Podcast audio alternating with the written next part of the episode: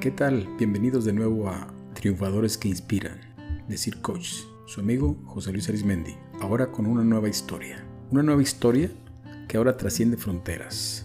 Hoy les presentamos a Rafael Tamames, emprendedor, entusiasta, joven, que nos indica y nos dice que los sueños se pueden alcanzar.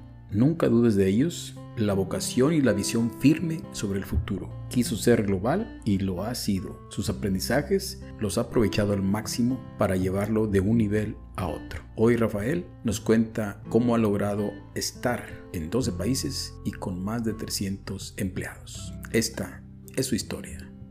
Bienvenidos.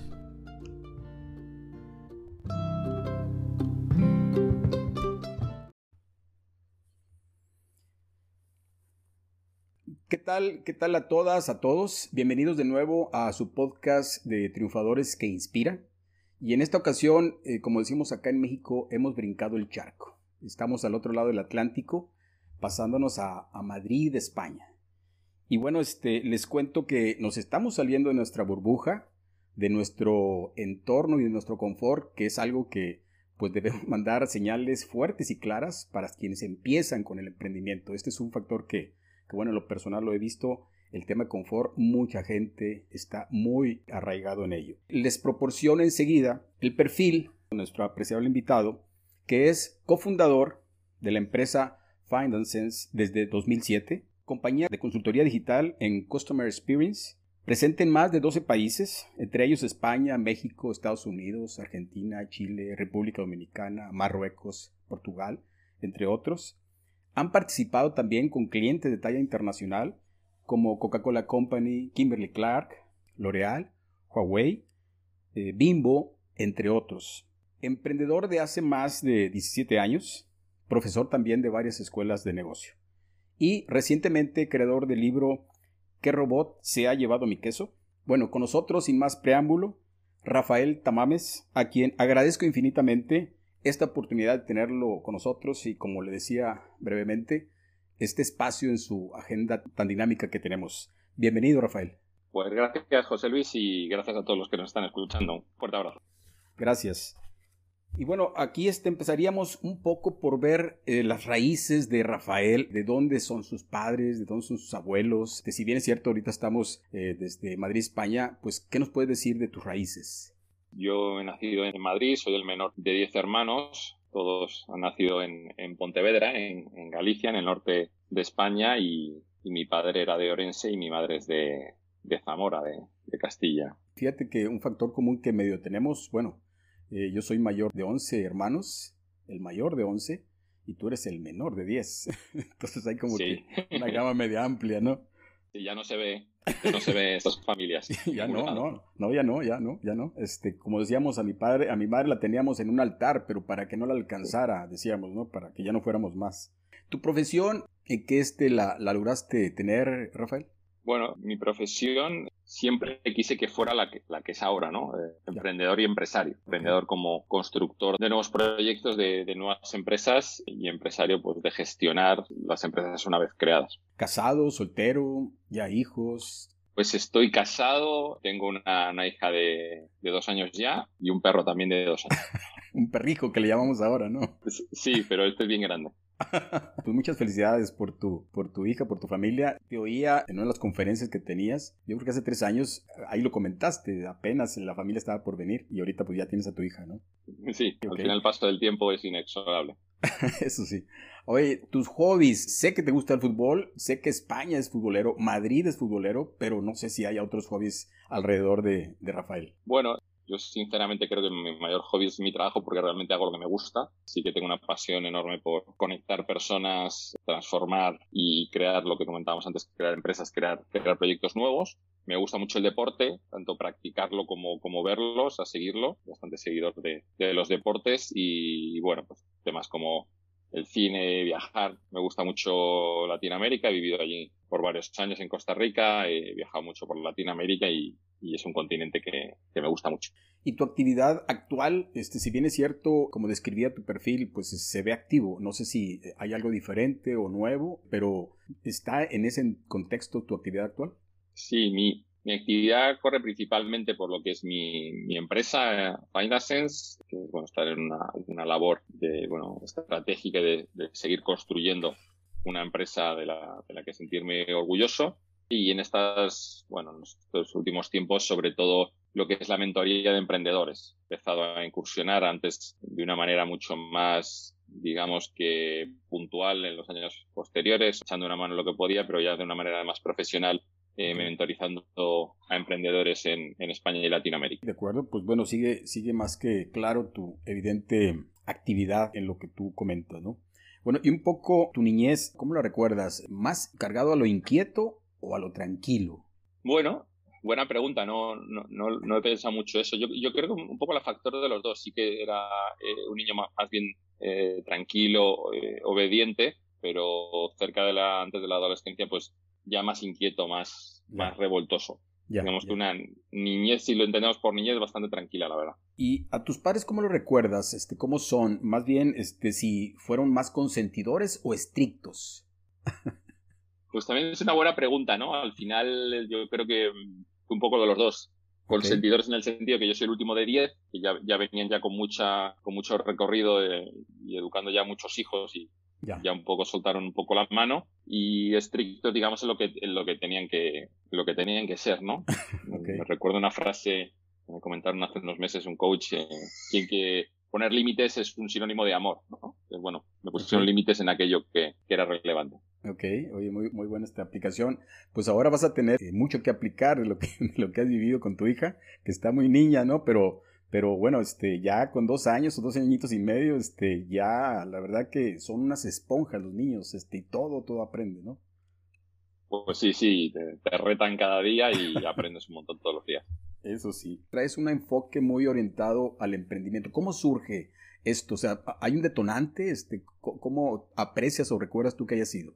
El emprendimiento tiene que ver siempre con, con ir un poco a la contra, ¿no? O sea, con, con establecer al final tenemos en todas las sociedades una vida muy marcada, ¿no? Uh -huh. Estudia o ve a la universidad, consigue un trabajo, el trabajo tiene que ser el sinónimo de una estabilidad, eh, bueno, de una vida un poco más planificada. Entonces, yo realmente siempre me he hecho preguntas del por qué se hacen las cosas eh, y el emprendimiento tiene que ver con ir a la contra, ver otros caminos en diferentes aspectos, no solo en la educación, sino en los, en los negocios y, y ser dueño de tu propia vida.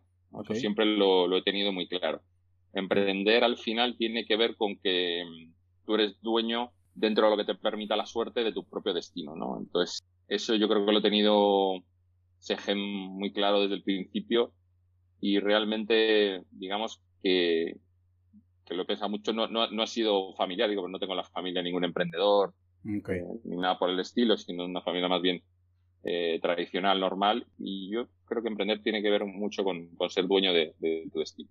Oye, y esto que tú comentas, de pronto puede surgir con alguien o ves a alguien, no necesariamente en tu familia, como tú lo dices, pero puede ser que alguien, alguien viste, alguien te inspiró, alguien te comentó. Eh, un poco va la pregunta por ahí también. Me encantaría decir que sí.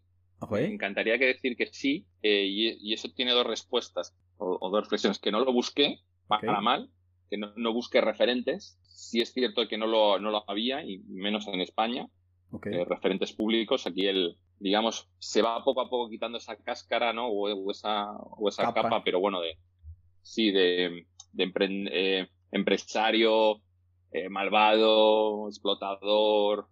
Emprender es algo muy, digamos, inconveniente. Lo mejor es callar, tener seguridad en, el, en un entorno laboral, etcétera. Entonces, no había un caldo de cultivo en España, por lo menos en mi época, que te llamara a emprender. Sí, claro que cuando vas creciendo, pues ya vas conociendo más, pero realmente no lo hice pensando en nadie, ni me fijé en nadie, no por, o sea, no de manera, digamos, prepotente, sino porque realmente no, no lo busqué mucho, tampoco se presentó ni lo, ni lo encontré, la verdad. Hacía esta pregunta porque bien refieres tú que la formación tradicional, tú dices, oye, va uno a la universidad, busca un empleo, parece que la sociedad te premia o te presiona para que sigas ese camino y el bicho raro del emprendedor pues dependiendo del país o la cultura pues este se ve diferente no y tiene que lidiar con ello quien inicia en este camino. Y, y un poco también aquí la pregunta de saber a tu ya tu experiencia de saber que aquellos que siguen en camino porque hay mucha gente que está aún así en las universidades eh, tanto públicas o privadas, ¿qué crees tú que habría que agregarle para tener ese factor o ese ADN de emprendimiento o de emprendedor en la gente que está en ese camino? A ver, es una pregunta muy buena, pero muy compleja la respuesta, ¿no? Eh, ya, problemas complejos no deberían de valer respuestas sencillas. Yo me adentro un poco como unos retazos de lo, que podrían ser ideas. Yo lo, que pienso de la educación es que la educación es un negocio en sí mismo, tanto para las entidades privadas, pero sobre todo para las entidades públicas. Hay ministerios de educación, y aquí hablo sobre todo de, lo que es España, gran parte de Europa y toda Latinoamérica, con una inversión ingente en empresa, en, universidades públicas, perdón, que no satisfacen eh, el mercado. Hay un montón de perfiles, si no la mayoría, que trabajan de aspectos o cosas de las que no han estudiado y que lo han aprendido de otra manera. Ya sea en un curso corto, ya sea por un amigo, ya sea en la propia empresa, han aprendido a ser lo que son en, cada, en cada parte y los sectores son múltiples. Yo creo que la educación como está concebida no sirve. Lo que pasa es que eso genera, tiene unos intereses muy grandes, sobre todo el sector público. Pues bueno, no me imagino o sea, ministro de Educación de México qué presupuesto puede llegar a tener, pero de ser ingente, y la gente que vive de, de, ese, de ese presupuesto, como el ministro de Educación en España o en otros países, pues de desmontar todo eso, como decimos en España, ese tinglado, ¿no? O, esa construcción es muy compleja. Formarse está bien, aprender nuevas cosas, nuevas capacidades. El tema es, el objetivo, ¿no? Yo creo que la educación diversa es bueno, o sea, es bueno saber de, diferentes cosas, pero es bueno hacer cursos cortos eh, de aquello que tienen las necesidades, ¿no? Odio estas frases hechas de la formación continua, bueno, palabras que al final no llevan a nada, realmente entendamos que la gente no está educada para, para formarse toda la vida. La gente no lo quiere. Tenemos que pensar también que las personas, mm, para ellos no es muy motivante trabajar. Pues yo hablo para mi lado. Es decir, a mí sí me gusta trabajar lo que me gusta. No sé cuándo seremos. Mi formación ha sido gradual, siempre, a la mayoría de las veces, autogestionada. Eh, yo he buscado aquello que necesito aprender. Eso no quiere decir que, como toda la vida, luches contra un status quo que es una educación reglada, que realmente nadie quiere cambiar, que nadie quiere actualizar, pero yo creo que caerá sobre su propio peso. Yo lo, escribo en el libro eh, con el tema de Corea del Sur, con el tema asiático, eh, excluyendo China. Países como Corea del Sur o Singapur dan una, importancia eh, capital a la educación, pero es una formación orientada al mundo y, orientada a, empresas de éxito. Singapur o Corea del Sur no tienen metales preciosos, no tienen, o sea, no, no, tienen nada por lo que ser países punteros. Lo son porque han invertido en educación, pero claro, hace, no sé si 50, pero casi 40 años. Y el dinero que invierte en educación lo, invierten bien, ¿no? O, de, una manera correcta. Mm, no sé cómo habría que cambiar el status quo, sé que a mí no me vale y, y sé que la educación corta corta me refiero, periodos cortos de formación de cosas muy concretas, creo que es mucho más beneficiosa para la persona y el profesional. Como tú dices bien, no es sencillo, no es eh, tema de un café, es algo profundo, ¿no? El tema de la educación en los países. Sí, eh, sí he tenido eh, también este, la referencia que tú mencionas de la educación. México anda muy parecido a España, ¿eh? este, abajo del PIB del 7%, y como tú refieres, los países asiáticos están punteando en ese sentido arriba del 10, 11, 12%, y no solamente la cantidad, sino cómo lo invierten, en dónde lo invierten, pues para que pueda efectivamente haber una acción-reacción, no solamente por tener el estatus quo y decir, ah, mira, yo soy un país que tengo el 10%, pero, pero sigo sin generar empleo, sigo con el PIB bajo, pues no tendría mucha razón de ser. Entonces, efectivamente, ese es muy complejo, pero muy válido tu punto, que bien la formación, yo aquí rescataría de que se tiene que ir formando a lo mejor en forma complementaria de acuerdo a tus necesidades para aprender rápido en cosas que puedan ser de provecho. Ese ejemplo lo tomo yo de decir, oye, yo hace dos años yo no me veía haciendo esto. He tenido que, aprender de, instrumentos, de informática, de, de temas, ¿no? Que de repente dice, oye, mi disco duro ya está lleno, no, quiero seguir aprendiendo. Entonces, cada uno de nosotros debe tener ese aliciente de seguir queriendo hacer cosas por el bien común y no necesariamente la formación académica lo, lo llega a tener, ¿no? Eh, la pregunta es, ¿hubo necesidad de que desarrollaras algún trabajo, algo a tu corta edad, digo, joven, 13, 15, 17 años, en esa edad? Sí, yo hice siempre, eh, o sea, por, por, tener una empresa, sin saber cómo se podía tener una empresa. Yo no sabía nada de, legislación y en España, por ejemplo, pues tenías que, ingresar, eh, 3.000 euros en una cuenta para crear una sociedad limitada, etcétera. No sabía nada de eso. Entonces, lo primero que tuve fue una página web como 98, 99, 2000, que se llamaba me parece bien.com, que era una comunidad virtual de jóvenes, que de aquella era el, boom de las .com y todo eran comunidades virtuales de mujeres, de, de cine, de no sé qué. Y yo fue la primera cosa, porque no era una empresa, el primer embrión, que ganaba dinero. Yo esos años gané, no, no mucho dinero, pero mucho más de cualquier persona de mi generación, me refiero a la clase media de esa edad. Tuve reuniones con empresas, las tenía por las tardes después de estudiar, y, tuve una audiencia bastante buena, ¿no? Luego, bueno, vinieron por otra parte los, los derroteros, otros trabajos, pero sí yo creé esa comunidad virtual de jóvenes, la, la gestionaba yo, llevaba todo y, y, fue mi primer mi primera experiencia con lo que tiene que ver con facturas, eh, todo, todo, todo lo de una eh, empresa. ¿no? Bueno, entonces también muchos sueños, mucha, mucha inexperiencia y, y, bueno, pues un poco como, como comentan muchos emprendedores, sobre todo americanos, pues todo tiene un porqué y todo viene de un todo, ¿no? Entonces, eh, ese aprendizaje me sirvió para lo siguiente y el siguiente aprendizaje me sirvió para lo siguiente, entonces eh, me gustó porque yo estaba deseando, es decir, tenía unas ganas terribles, ¿no? Esos 16, 17, 18 años de, a mí que lo que, lo que me gustaba era el, mundo empresarial, el, el, mundo de las empresas y, lo entendía como un todo. Luego descubrí pues, que, una cosa es una startup, otra cosa son las empresas que están consolidadas, otra cosa son las empresas públicas, otra, digo, hay, hay diferentes aspectos y, obviamente no tiene el mismo mérito eh, ser una cosa u otra, ¿no? Eh, con todo el respeto, es decir, yo diferencio mucho la tipología de empresas y, las personas que las han creado o, las que le han heredado o, que les han designado en un puesto. Oye, pues muy joven, como tú mencionas, e incursionando en temas, vamos, de, de adultos, por así decirlo, digo, ya eras casi un adulto, digo, 18 años, pero este, muy joven. Y, bueno, llega, llega el primer ingreso de tu trabajo, debo entenderlo, y muy por encima de la, del promedio de, de tus compañeros, de tu generación. Ese primer ingreso en los rangos, ¿qué te decían? ¿Cómo te sentías? ¿Qué hiciste con ese primer ingreso? ¿Recuerdas? Realmente así como momentos, yo no soy muy de momentos, o sea, con el primer ingreso no sé lo que hice, supongo que gastarlo en algo, tampoco lo tenía como planeado. Yo, yo no, no trabajaba con el objetivo de ganar un dinero o de ganar un dinero para comprarme algo, ¿no? Que suele pasar, ¿no? Diciendo, pues yo quería tal bicicleta o quería hacer un viaje o entonces me voy a poner a trabajar y cuando consigo esto dejo de trabajar. Realmente trabajaba por el hecho de trabajar, o sea, porque me gustaba hacer lo que hacía y pasaba muchas horas. Lo que sí fui viendo, pero sin, sin ninguna, a ver, sin ninguna pena ni sin ningún drama, mucha incomprensión. Es decir, porque no estaba ni, ni nunca he estado en un entorno que haya valorado eso ni para bien ni para mal. O digo que no. Eh, digamos que también en nuestro país, en cuanto al reconocimiento, las startups o emprender es algo que los últimos años, si bien los últimos años los jóvenes ahora sí que quieren crear empresas o sí está de moda, pero en mi época no.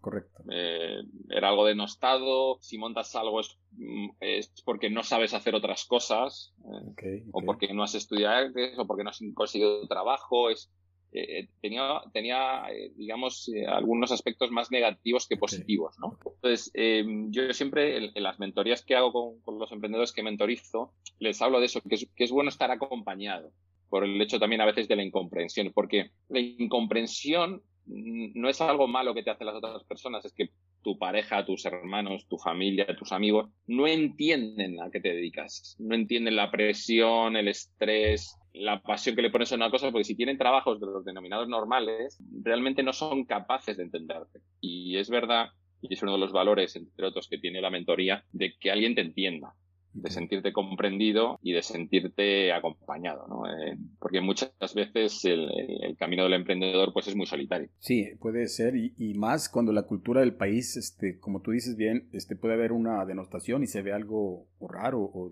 diferente, ¿no? Ya en Final Sense, eh, te he escuchado hablar del, de es preferible eh, generar el pool que el push eh, en la organización. ¿Cómo, cómo fue o, por qué la adopción de esta cultura o de esta estrategia? Y sobre todo, ¿a quién había que convencer? ¿A quién estaba dirigido o a quién está dirigido? El tema de la cultura push-pull tiene que ver que, por lo menos en los entornos que yo he conocido, que los, en, los entornos de recursos humanos eh, y de formación de empresas, tanto las grandes, medianas o pequeñas, están más obsesionados de, de dotarle a los empleados de, cosas, de formación complementaria, que realmente luego, en su mayoría, muchas veces no utilizan, no valoran y no les sirven de nada, ¿no? Entonces, tiene que haber un, aspecto, como en toda la vida, lo que es que es difícil, es fácil decirlo, pero es difícil hacerlo, que es la escucha realmente de lo que las personas necesitan y que las personas son las que demanden cosas. Que si quieren formarse en algo, busquen ellos la información, busquen ellos las ventajas, el financiamiento y, le pidan a la empresa o que le pague una parte o que les pague todo. Es decir, realmente se está perdiendo eh, ese valor eh, que es la iniciativa en lo que son eh, las culturas, ¿no? Poniendo el ejemplo, porque España es donde vivo, donde he nacido, sí. son culturas muy de esperar, ¿no? De, bueno, la empresa me tiene que dar, me tiene que dar beneficios, me tiene que dar un plan de formación, me tiene, me tiene, me tiene. Bien, hay cosas que están bien, pero bueno, estaría muy bien como, como empleados o, personas que están en proyectos que seamos nosotros los que pidamos. Eh, yo, he tenido más felicidad, hay mucho más, hay mucho más valor y la formación tiene más sentido y muchas otras cosas, no solo la formación, cuando, la, cuando el empleado pide que cuando al empleado se le da porque los, los, hechos adquiridos realmente no se valoran, eh, pero lo que tú peleas y por lo que tú luchas, pues tiene, tiene un gran valor. Tiene, tiene razón, digo, en, tantos años que yo también estuve en empresas grandes, sí, efectivamente, recursos humanos habla de diagnósticos de capacitación, educación, pero pues no deja de ser algo que también la empresa provee y no necesariamente, como tú bien dices, el hecho de tener un interés o una iniciativa del empleado, pues tú sabes que es garantía que lo va a aprender y lo va a aplicar en, mi caso hubo, transición en ese sentido también, donde las últimas veces ya la formación iba de que, oye, aquí hay un menú de opciones, ¿qué te interesaría? Ah, bueno, entonces ya era más orientado en lo que quería la persona y no en lo que ofrecía la empresa. Y bueno, yo también coincido de que cuando es así, es como tu hijo, cuando te dice quiero aprender a nadar y tomar clases, pues tú sabes que lo va a aprovechar. Cuando tú, o, o cuando tú solamente lo, lo pones como, ah, mira, te voy a dar clase de natación, aunque no le guste, pues es un ejemplo también de lo que tú mencionas, ¿no? Totalmente, totalmente, José Luis. Al final, debemos de fijarnos eso, como comentas por lo del padre e hijo, eh, más aspectos de, la vida en, cómo funciona el ser humano. Yo creo que al final acabamos comulgando, en España decimos con ruedas de molino, con diferentes eh, aspectos en la empresa eh, que, vienen por años de hacer las mismas cosas y, y no por, por eso tienen que funcionar. Es correcto. Fíjate que al ver tu compañía en diferentes países, a mí me llama mucho la atención y la verdad que debe haber un, un empuje tremendo por parte tuya y de tu socio, de ambos y bueno, de tu primer nivel seguramente, de cómo hacer para mantener la esencia del negocio y un lenguaje común eh, eh, en toda la cobertura de tu, de tu empresa, que son empresas latinas y no latinas, este, porque tú dijeras, ah, mira, todos son este, de habla hispana, ah, pues más o menos, al menos por el lenguaje es fácil, pero no, aun de que fuera hispanas, bueno, Colombia es diferente a México o España o Argentina, entonces, ¿cómo lidiar para mantener la esencia del negocio y ese lenguaje común que, desea la empresa? Muy buena pregunta también, compleja. entonces, igual... Te, voy a hacer pensar aquí muy seguido. Tú, Aquí te reto a pensar, ¿eh? Está bien. Está bien. Eh, yo creo que tenemos algo muy bueno y muy malo en España, que son nuestras eh, autonomías, ¿no? Eh, desde el retorno de la democracia, eh, España está dividido en, una serie de, más de 10 autonomías y realmente el norte de España, pues no sé, tiene 3, 4, 5, 6 autonomías, es diferente entre sí, el sur es diferente, el centro, las dos Castillas, las Islas Canales, Baleares, es decir, somos un solo país con gran diferencias, ¿no? Entonces, ah, yo entendí desde muy digamos, pequeño, porque siempre me interesó mucho Latinoamérica, que Argentina es Argentina, que Uruguay es Uruguay, que México es México y México, pero también el DF es el DF, Monterrey es Monterrey, es correcto, eh, Sinaloa, Sinaloa, entonces todo tiene su riqueza, ¿no? Creo que no sé si era Tolstoy, ¿no? Que decía, enséñame tu pueblo y te enseñaré el mundo, ¿no? Nuestros mundos son iguales, es decir, me refiero que somos todos diferentes y somos todos iguales, es decir, pues en un país tan grande como México, eh, todos los mexicanos se parecen en una cosa, también entre todos los mexicanos se diferencian en mucho. yo entré con mucho respeto a Latinoamérica porque el habla es algo que te facilita, porque eh, oyes igual, pero no se escucha igual, hay que escuchar de diferente manera en los países. Es correcto. Yo voy a seguir aprendiendo de, Latinoamérica toda mi vida y seguiré entendiendo la mitad, me refiero que es, muy difícil comprenderlo como cualquier región del mundo, porque cada país tiene sus idiosincrasias eh, y, y sus formas de hacer las cosas. Entonces siempre me he acercado con respeto pero como lo he hecho en mi propio país, en no aceptar normas preestablecidas, ¿no? la, frase que más odio es, en España las cosas se hacen así, en Colombia las cosas se hacen así. Bueno, me da igual. Es decir, me refiero, lo respeto, pero yo tengo una, tengo una, una forma de ser y tengo una, forma de compañía que, sobre todo, nuestra compañía rompe con, o innova en formas de hacer las cosas en marketing y comunicación. Entonces, nosotros no nos podemos basar en hacer las cosas como se hacían antes. Venimos con un mensaje más superador, más globalizado, que por supuesto nos ayuda, digamos, esta era o estos años que estamos viviendo. Ir así hace 50 o 60 años era morir. ¿Por qué? Pues porque no había cosas que nos globalizaran. Yo siempre hablo de que un joven en Medellín o un joven en Monterrey están viendo el mismo Netflix ahora mismo.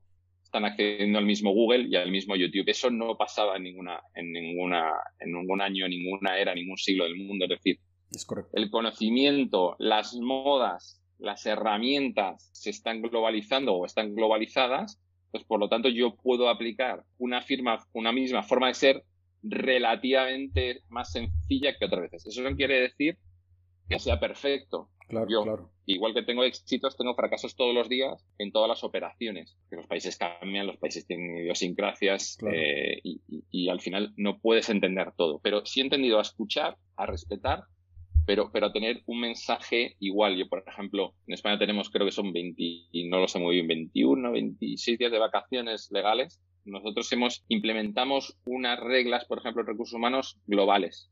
Por ejemplo, en Costa Rica creo que son 10 días, 13 días de vacaciones, pues pusimos 26.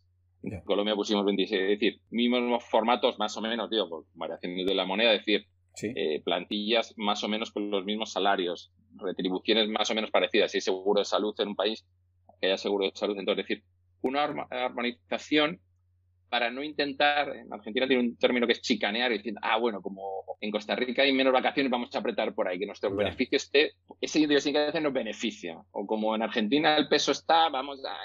Entonces, sin ser los más tontos del barrio, ser los más honestos con nosotros mismos e intentar hacer un negocio de la mejor manera, siempre dentro de un cauce legal y no tener atajos, ¿no?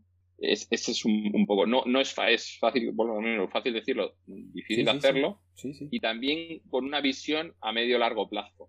Nunca nuestra intención fue hacernos ricos un año y desaparecer, o hacernos ricos dos años y desaparecer, sino nosotros tenemos continuidad en los lugares que estamos.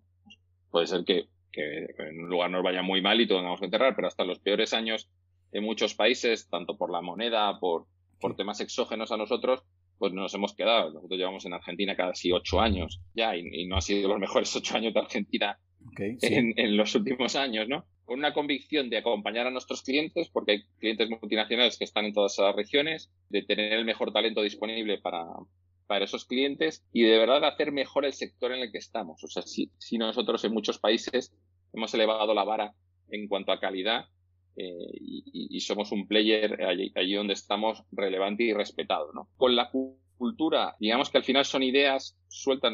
Tenemos un, esquema que se llama EPIC, eh, que es, es, lo que resume un poco o, el nombre, el branding de nuestra cultura, que tiene que ver con, con, valores y aspectos en los que trabajamos. Tiene que ver con la autogestión, en el que no haya jefes, sino haya liderazgos, donde la gente se pueda gestionar su trabajo, tiene que ver con un mundo de trabajo híbrido, donde, no, donde antes de la pandemia ya no tenías que ir todos los días a, una oficina a trabajar, tiene que ver con, la libertad, tiene que ver con la calidad, tiene que ver con la pasión, con diferentes aspectos que para nosotros son muy relevantes y con la transparencia. Nosotros somos muy transparentes con los empleados porque decimos cuál es la facturación, cuáles son las ganancias, cuáles son las pérdidas y ellos pueden actuar sobre, sobre el PNL de nuestras, de nuestras compañías, ¿no? Lo dicho, no es ¿Tenemos todas las respuestas? No las tenemos. Eh, trabajamos todos los días por mejorar, pero creo que la honestidad y la transparencia van calando en las personas. Y cuando vas claro con, las personas, pues tienes una devolución eh, bastante buena y, y, bastante generosa. Pues muy, muy,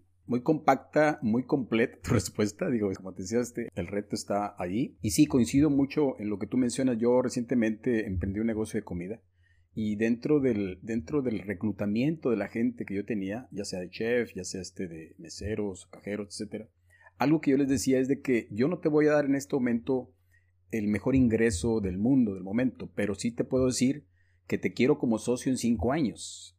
Y al momento de escuchar esto, se quedaban, volteaban para todos lados. Oye, ¿me estás diciendo a mí que me quieres como socio? Sí, o sea, te quiero desarrollar, quiero que aprendas y que al final no va a ser un sueldo más alto, sino puede ser tu propio negocio. Entonces, esto es inusual y digo, dada, digo, este, guardando proporciones con lo que tú estás haciendo, efectivamente, con la gente, eh, la honestidad, la transparencia, el camino que puede haber te puede dar este, resultados inmejorables o, o, potenciadores mucho más que esquemas tradicionales y creo que pues es un reto interesante y algunos puntos que acabas de mencionar los traigo precisamente aquí más adelante porque con esto de la tecnología, así como tú dices que los chavos ven Netflix en cada país, pues bueno, este también me ha permitido ver este un poco este la, la parte de tu, de tu empresa y tu pensar que salen en estas, en estas preguntas, ¿no? Aquí un, tema, eh, me llama la atención la sociedad. En un emprendimiento, Rafael, yo supongo que esto ha ayudado, ayuda, puede ser un factor a considerar que muchos de pronto no lo tenemos contemplado y que eh, hay, hay, beneficios, hay más pros que contras, supongo, o ayuda mucho cuando inicias un emprendimiento. A ver, para mí, pero porque, o sea, yo, yo lo creo porque es, parte de mi vida, mi forma de, ver la vida, el mundo, para mí hay mucho más pros que contras. Esto no quiere decir que no esté exento de esfuerzos y no creo que todo el mundo esté dispuesto a sacrificarse. Aquí es, es una zona gris porque justo estoy como en un, cambio de, época. Es tengo 40 años, recién cumplidos, entonces bueno, ya ni soy tan chico ni soy tan mayor, ¿no? Entonces, estos 20 años, 22 años, siempre he contra los mayores, contra la gente de edad, ¿no? Eh, y ahora lo que recibo más es información de los millennials no quieren trabajar, los chicos jóvenes son lo peor. Bueno, yo creo que siempre digo, bueno, debe ser que todas las generaciones piensan que la que viene detrás es la peor y va a arruinar a todo el mundo, etcétera. Supongo que todo el mundo piensa igual, ¿no? Y, es verdad, pues que hay de todas las generaciones no son únicas, me refiero por un pensamiento único, igual que los países no son de pensamiento único y habrá millennials buenos, malos, regulares, con más esfuerzo. Si es verdad que los millennials tienen otros valores, tienen otras formas de pensar, ni mejores ni peores, eh, otras formas. Si es verdad que hay unas brechas en todos los países que aparte de ser económicas, eh, son culturales, están dando brechas muy complejas porque las personas de bajos recursos antes no tenían tanta información de lo que hacían, digamos, la gente de, más recursos, de la clase media a la clase alta. Yo creo que ese choque es el que está, pero ahí no me aventuro mucho, es el que está sobre el debilitamiento de nuestras democracias, porque la persona con bajos recursos está viendo que el Estado no le resuelve, que sigue viviendo igual o peor, y, es, algo a preguntarnos, ¿no? cómo no estamos evolucionando en, ese aspecto, y, ahí sobre todo con gran pesar sí que hablo de Latinoamérica, es decir, hay, hay, unas bolsas de pobreza que son bastante intolerables porque no dejan de ser países ricos y con recursos como para, para tener esa, esa pobreza. Sí hay gente excepcional generacionalmente, pero yo creo que tanto mi generación como la que viene no está dispuesta a hacer muchos esfuerzos, pero que no es por la que viene, sino que en mi generación también ha pasado. Yo no veo, yo siempre decía, yo he tenido que luchar en el mundo por mí mismo y he luchado mucho y, seguiré luchando y trabajaré, porque es una lucha, pero no he tenido una generación digamos que me he encontrado a mil luchadores. Poco a poco, y también a través de, de podcasts como el tuyo, charlas, etcétera, sí se van descubriendo, pero yo a veces no quiero engañarme, porque al final vives también mucho en el, en el mundo emprendedor y al final, oye, ¿cuántos somos? ¿Cuántos somos? Bueno, somos muchos porque estamos todo el día hablando de nosotros y, y ahora está de moda y, es, y es una caja de resonancia, pero si haces un porcentaje respecto a la población, es que es muy ínfimo, o sea, no es nadie. Claro, es, es, muy bajo, ¿no? Y sumo a todo el mundo, ¿eh? que para mí emprendedor no se trata de que tengas un unicornio, valgas mil millones, o, que tengas, o que hayas hecho una vacuna contra el COVID, sino emprendedor es el que empieza un negocio de, cualquier tamaño, eh, quiere ser propietario, etcétera. Dicho esto, creo que la clave tiene que ver con el esfuerzo. Eh, a lo mejor me equivoco, no tengo datos, por eso a lo mejor es un poco arriesgado, pero no veo con muchas ganas de la gente de esforzarse por, por mejorar intelectualmente y por mejorar económicamente, sino por el camino fácil. Ok, sí, sí, yo, yo coincido. La cultura, yo también tengo la teoría del confort. De hecho, eh, he hecho también algunas, algunas ponencias en ese sentido.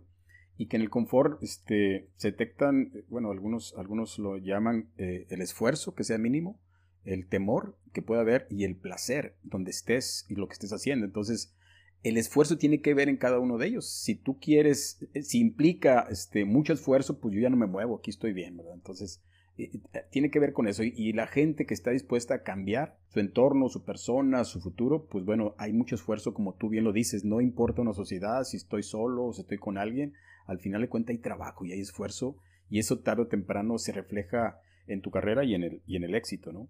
¿Hubo mentores, ¿Hubo mentores para Rafael que influyeron en tu forma de pensar actual? Igual, me encantaría.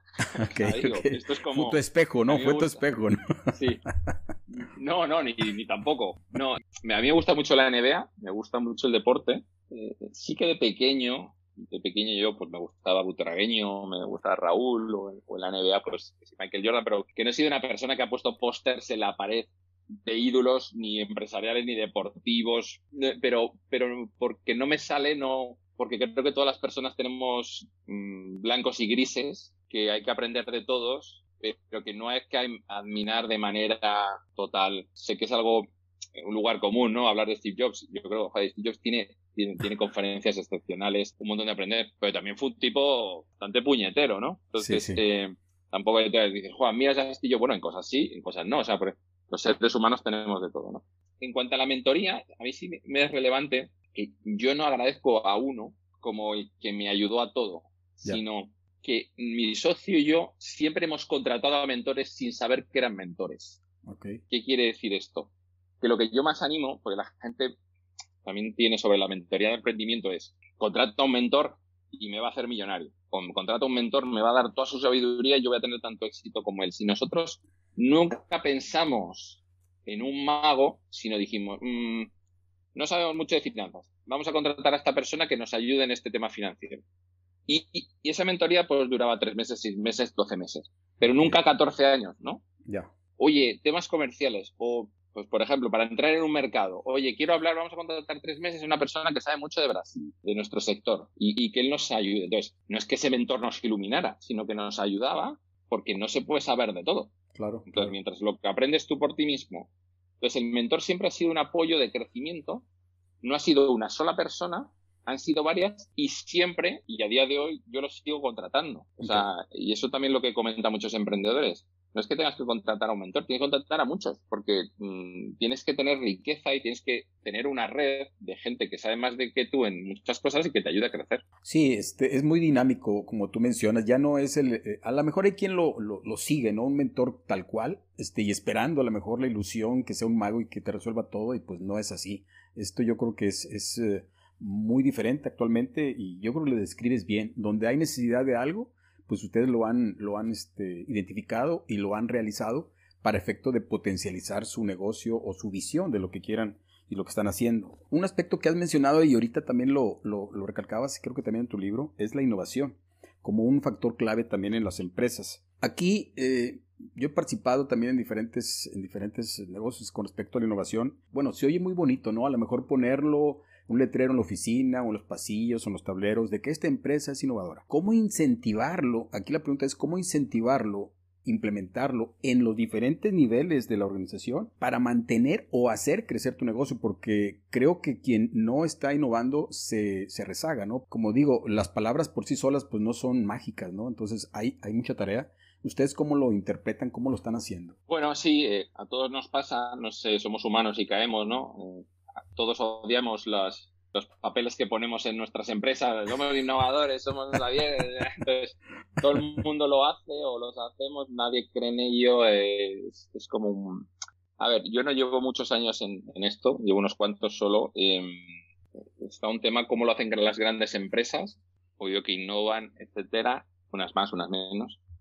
Yo creo que a mi nivel eh, solo digamos que la innovación tiene que venir de casa, que al final tiene que ver con perfiles. Entonces, según sea como tu organización, tienes que contratar a unos perfiles. Hay perfiles de innovación muy creativos, mucha nueva idea, pero que son nefastos en bajarla a la tierra, es decir, que sean, esa innovación sea generador de negocio. Y luego hay innovadores más tácticos, que es una innovación menos efecto wow, pero que, que con un pequeño cambio que hacen que, que el, negocio eh, traccione. Yo creo que la innovación está en todo, no solo en el producto, eh, me refiero al servicio, están los procesos. Creo que se puede innovar mucho en procesos. correcto. Eh, con, con, la tecnología, procesos comerciales, procesos, hasta procesos contables o financieros. Es decir, se puede hacer mucho en eso, que se está haciendo mucho, mucho que hacer en B2B, eh, aparte en B2C, está mucho en, en, en, problemas que tienen las empresas Em, me refiero al trabajar con,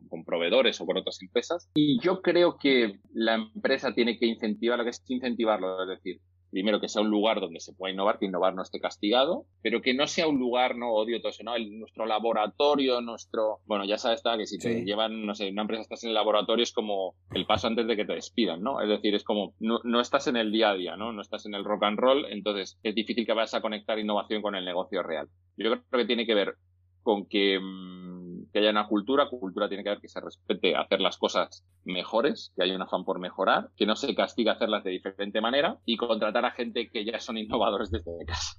Es decir, que su pensamiento sería una buena pregunta si se puede enseñar a innovar. Entonces, seguro que hay profesores de innovación que me van a decir que sí, obviamente, eso sea por defender su, pues sí. su aspecto. Eh, creo, creo que hay gente que es innovadora per se. ¿no? Esto es como aprender a emprender. Mm, creo que creo que es complejo. Yo, yo creo que como lo del mago de Oz, ¿no? Dar valor al que no tiene valor, ¿no? Es decir, si eres una persona valorosa, enseñar a ser valeroso Sí, eh, me cuesta, ¿no? Enseñar a una persona a innovar. Creo que ya hay diferentes cosas que tienes que venir de...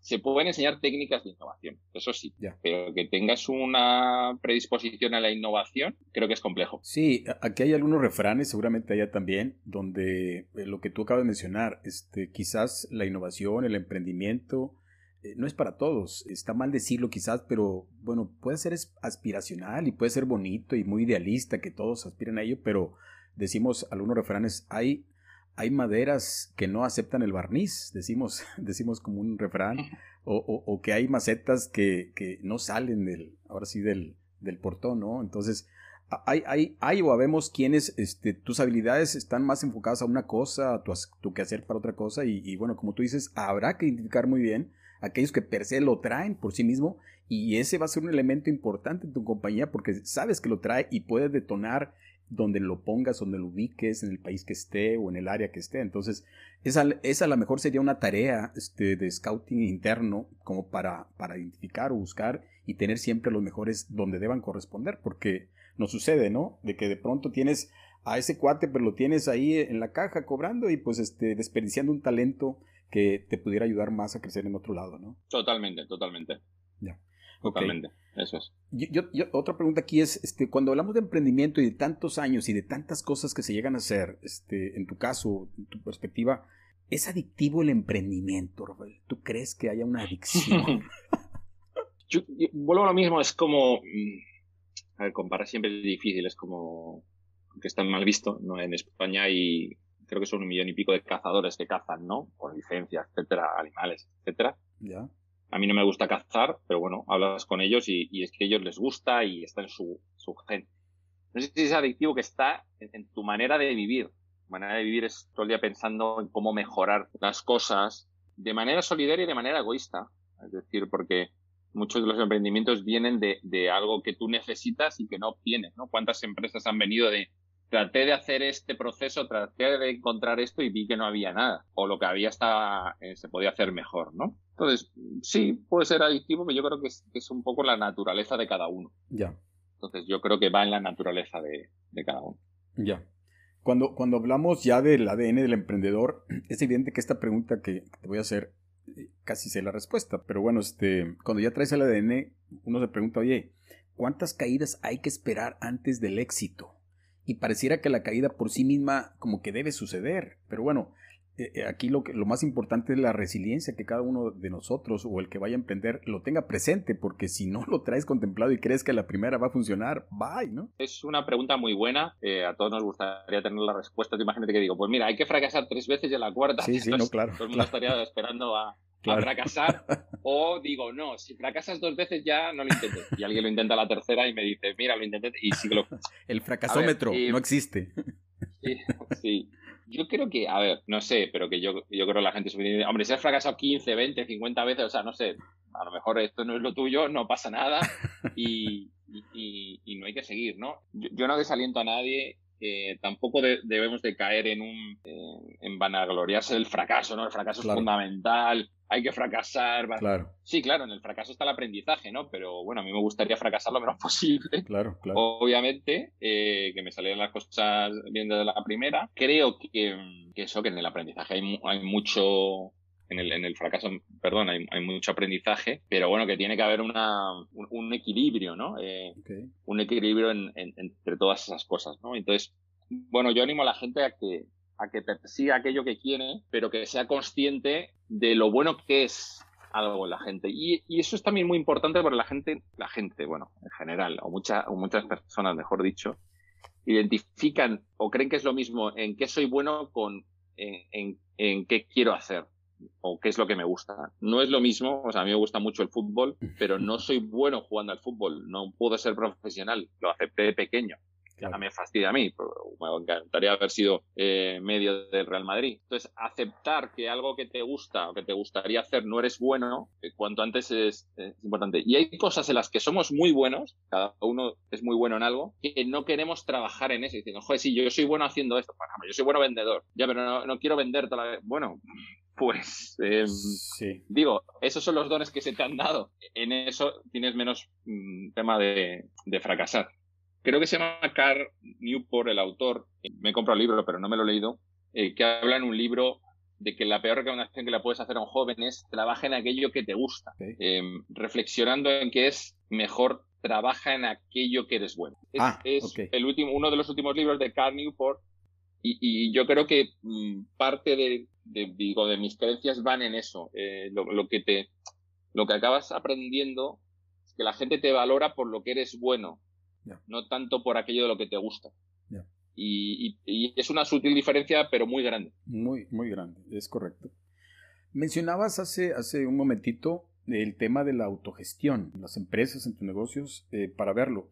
Y me llama la atención que también este, sé que no es, no es sencilla, ya sabes, ya te estás acostumbrando a las preguntas complejas, cómo manejar la frontera entre el límite de la responsabilidad de cada una de las personas y colaboradores y el riesgo de la empresa o los objetivos de la empresa. Cuando uno dice, oye, ¿sabes qué? Si te doy el poder a ti que estás en la línea, a ti que estás en, cierta área, este, y, bueno, marcas este, esos límites para que se dé la autogestión porque lo hace crecer a la persona, a la empresa, facilita muchas cosas, pero hay una frontera, quizás que está bien delimitada, bien firme. ¿Cómo manejarla, Rafael? Sí, eh, es muy buena pregunta, José Luis. La, autogestión no es hacer lo que uno le dé la gana en la empresa. Es correcto. sin ningún tipo de regla y sin ningún tipo de, límite. La autogestión tampoco es perfecta. Yo lo comparo con la democracia. Eh, la democracia no es el, el régimen perfecto. No es el que nos asegura vivir a todos los seres humanos perfectos, pero es lo menos malo dentro de lo que hemos encontrado los seres humanos. La autogestión para mí es lo menos malo que encontrar en gestión empresarial. Lo jerárquico a nosotros como, como emprendedores o como empresa no nos aporta. Cuando vas adquiriendo un cierto tamaño, es mejor construir unas reglas comunes y que las personas se autogestionen ellas mismas. No tiene sentido que yo como dueño esté ya en ciertas reuniones. Hace años que no lo estamos, ni tampoco el director general. Pero lo que tienen las empresas, yo sé por ejemplo una empresa que va muy bien pero que es familiar en España, factura pues a lo mejor 40, 50 millones de euros, que el fundador tiene que estar en todas las reuniones, hasta para elegir el CRM, eh, cómo venden, eh, cambiar el logo, la web, entonces Digamos que ese es como el, el lo más obsesivo o, o, o, digamos, por hacer la caricatura, lo más alejado, o sea, una jerarquía absoluta, o etcétera. Luego hay, hay empresas más flexibles. La autogestión no tiene nada que ver con, no sé, si por ejemplo en una empresa de yogures es, no, ahora no vamos a vender yogures, vamos a vender aceite. No, hombre, vender yogures. La autogestión tiene que ver en, en, en cambiar o en establecer procesos que son buenos para la empresa y para uno. Es decir, Oye, que es que el jefe ha dicho que nos reunamos todos los lunes a las 11, ¿no? Cosas que pasan, ¿no? Eh, por poner ejemplos un poco tontos, ¿no? Pues las personas se reúnen y digan, oye, que no hace falta reunirse toda la semana, ni a las 11 para que darle una tranquilidad a una persona de que estamos trabajando. Ya somos todos profesionales, ya somos maduros. En organización, la persona que no trabaja, el propio grupo... Lo descarta. Va, a ser el que lo descarte y va a ser el, el que le pida una salida por lo menos de ese equipo o de ese lugar de trabajo. Las personas en un entorno profesional si les gusta ese trabajo y le pagan, trabajan por objetivos. Entonces, nosotros lo que marcamos son objetivos. cuánto tiene que facturar la compañía, qué margen tiene que, eh, tener, con qué clientes nos gustaría trabajar, etcétera. Pero son ellos, eh, casos que nos, nos, pasan, por ejemplo, eh, en España, nuestros empleados eligen los clientes con los que trabajamos. Entonces, pero ellos también tienen la responsabilidad de, bueno, no quieres trabajar con este cliente, tenemos que conseguir entre todos otro cliente que nos dé de comer a todos. A ver, no es, ah, bueno, ¿quién es responsable? ¿Van a dejar a un cliente libre? No, no, es la responsabilidad de que tienen que cubrir ese hueco. Bien, a mí, como, como dueño, yo no estoy en el día a día, no puedo valorarlo, pero ¿para qué voy a tener a empleados a, disgusto por un, cliente que no, no, no, nos trata bien o no es el ideal o con el que no estamos aprendiendo, en el que no estamos aportando. Entonces, yo creo que hay mucho terreno de crecimiento y de responsabilidad individual que tiene dos lados. El que ya venía de casa con ganas de responsabilidad individual es genial, porque encuentra una empresa que, ¿qué tal?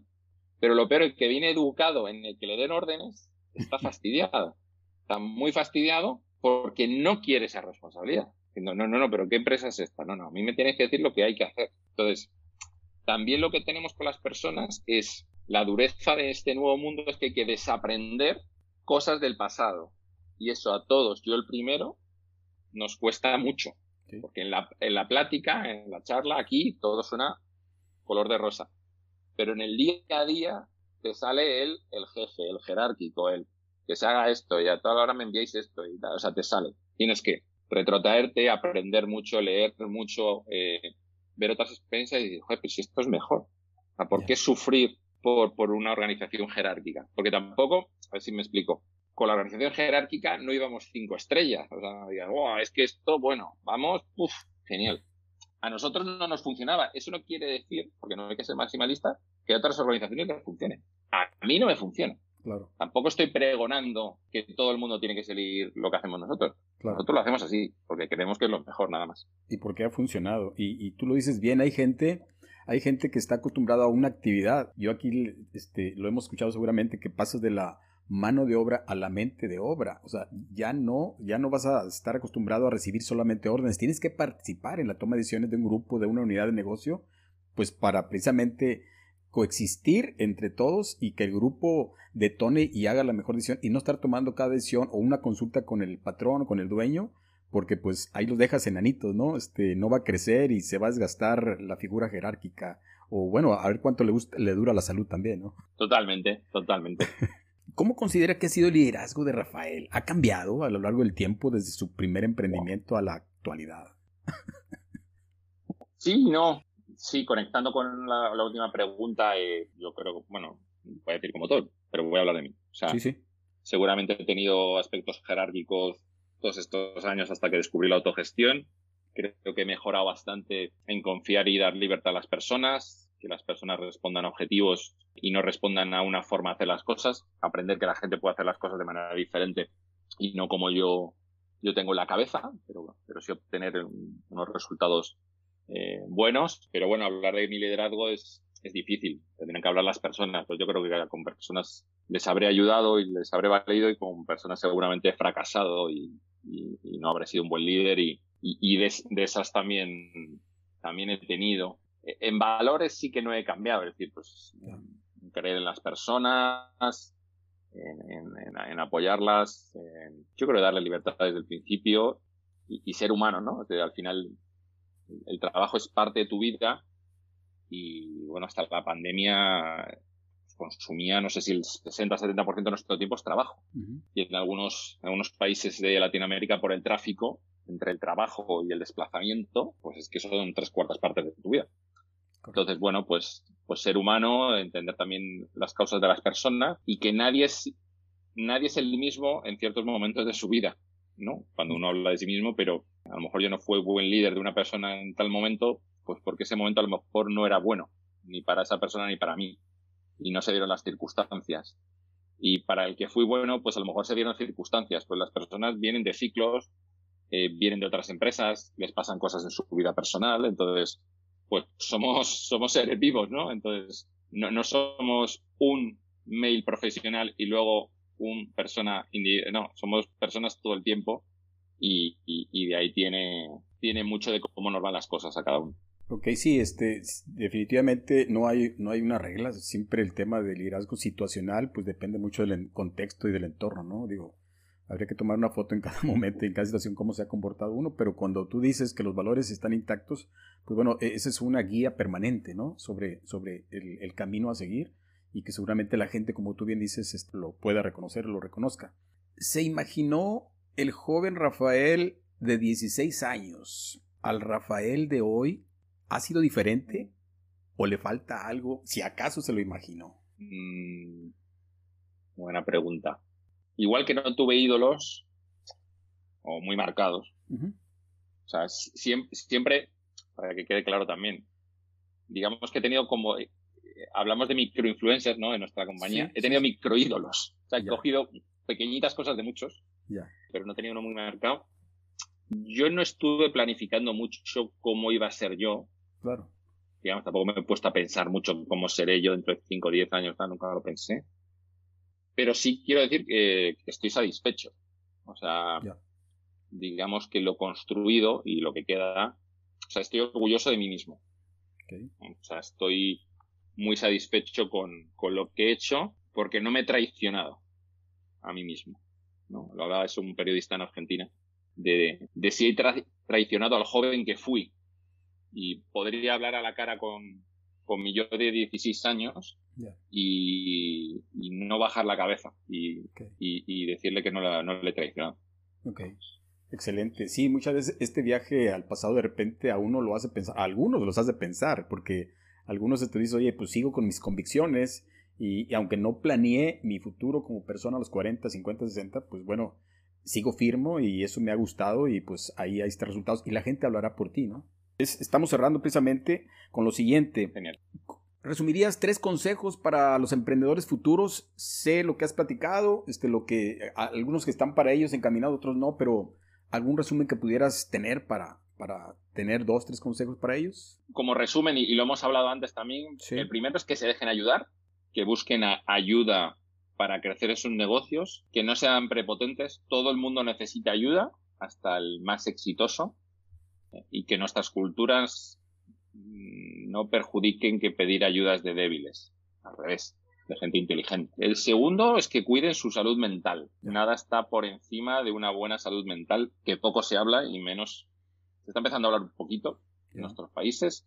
La pandemia ha ayudado, en ese caso, para bien que se hable de salud mental. Emprender es algo muy duro y, y aparte físico, eh, la redundancia física tiene que ver con, con el aspecto mental, ¿no? La soledad del emprendedor, muy importante.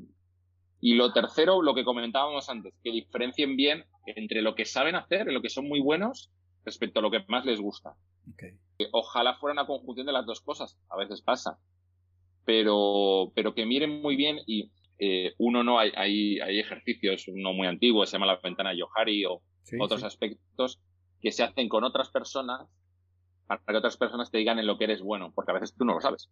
no, no, eres, no eres capaz de, diferenciarlo, pero bueno, hay muchos métodos y más también más actualizados que la ventana de Yohari, pero que uno puede ser eso, ¿no? Entonces, con esos tres yo creo que, que serían parte de, de, aquello que yo he aprendido y que le recomendaría a cualquier emprendedor.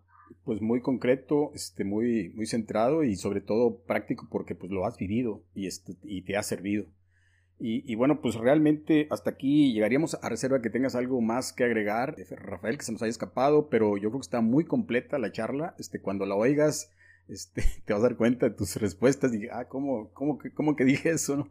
Te, agradecerte de nuevo. Este, yo tengo una, una vuelta más adelante a Madrid y me daría gusto saludarte personalmente, seguramente fin de año, que la pandemia lo cuando quieras. y cuando vengas a México, pues, pues cuando venga a México, pues también este, una llamada, este, te pasaría mi cel y demás. Y, bueno, la verdad, de nuevo agradecerte por tu tiempo. Ya, ya escucharás y para difundir en las plataformas diferentes que el podcast de Anchor, Spotify se dan. Y si hay una plataforma más, pues bueno, tú lo podrás difundir también es donde creas conveniente. gracias por la, por la invitación. Eh, gracias por tu tiempo. Eh, lo que necesites, ya sea que cuando vengas a España yo vaya a México, pues eh, aquí estamos, quedamos conectados y, y, tienes, tienes mi mail y más pronto o más tarde acabo, acabo respondiendo porque lo tengo ahí. claro que sí. Eh, siempre presente, pero cojo ahí un tiempo para responder. Lo dicho, muchísimas gracias y, y gracias por la conexión. Gracias a ti. Hasta luego, un saludo a la familia y a, cuidarse. Un abrazo, José Luis. Gracias. Igual, chao, chao.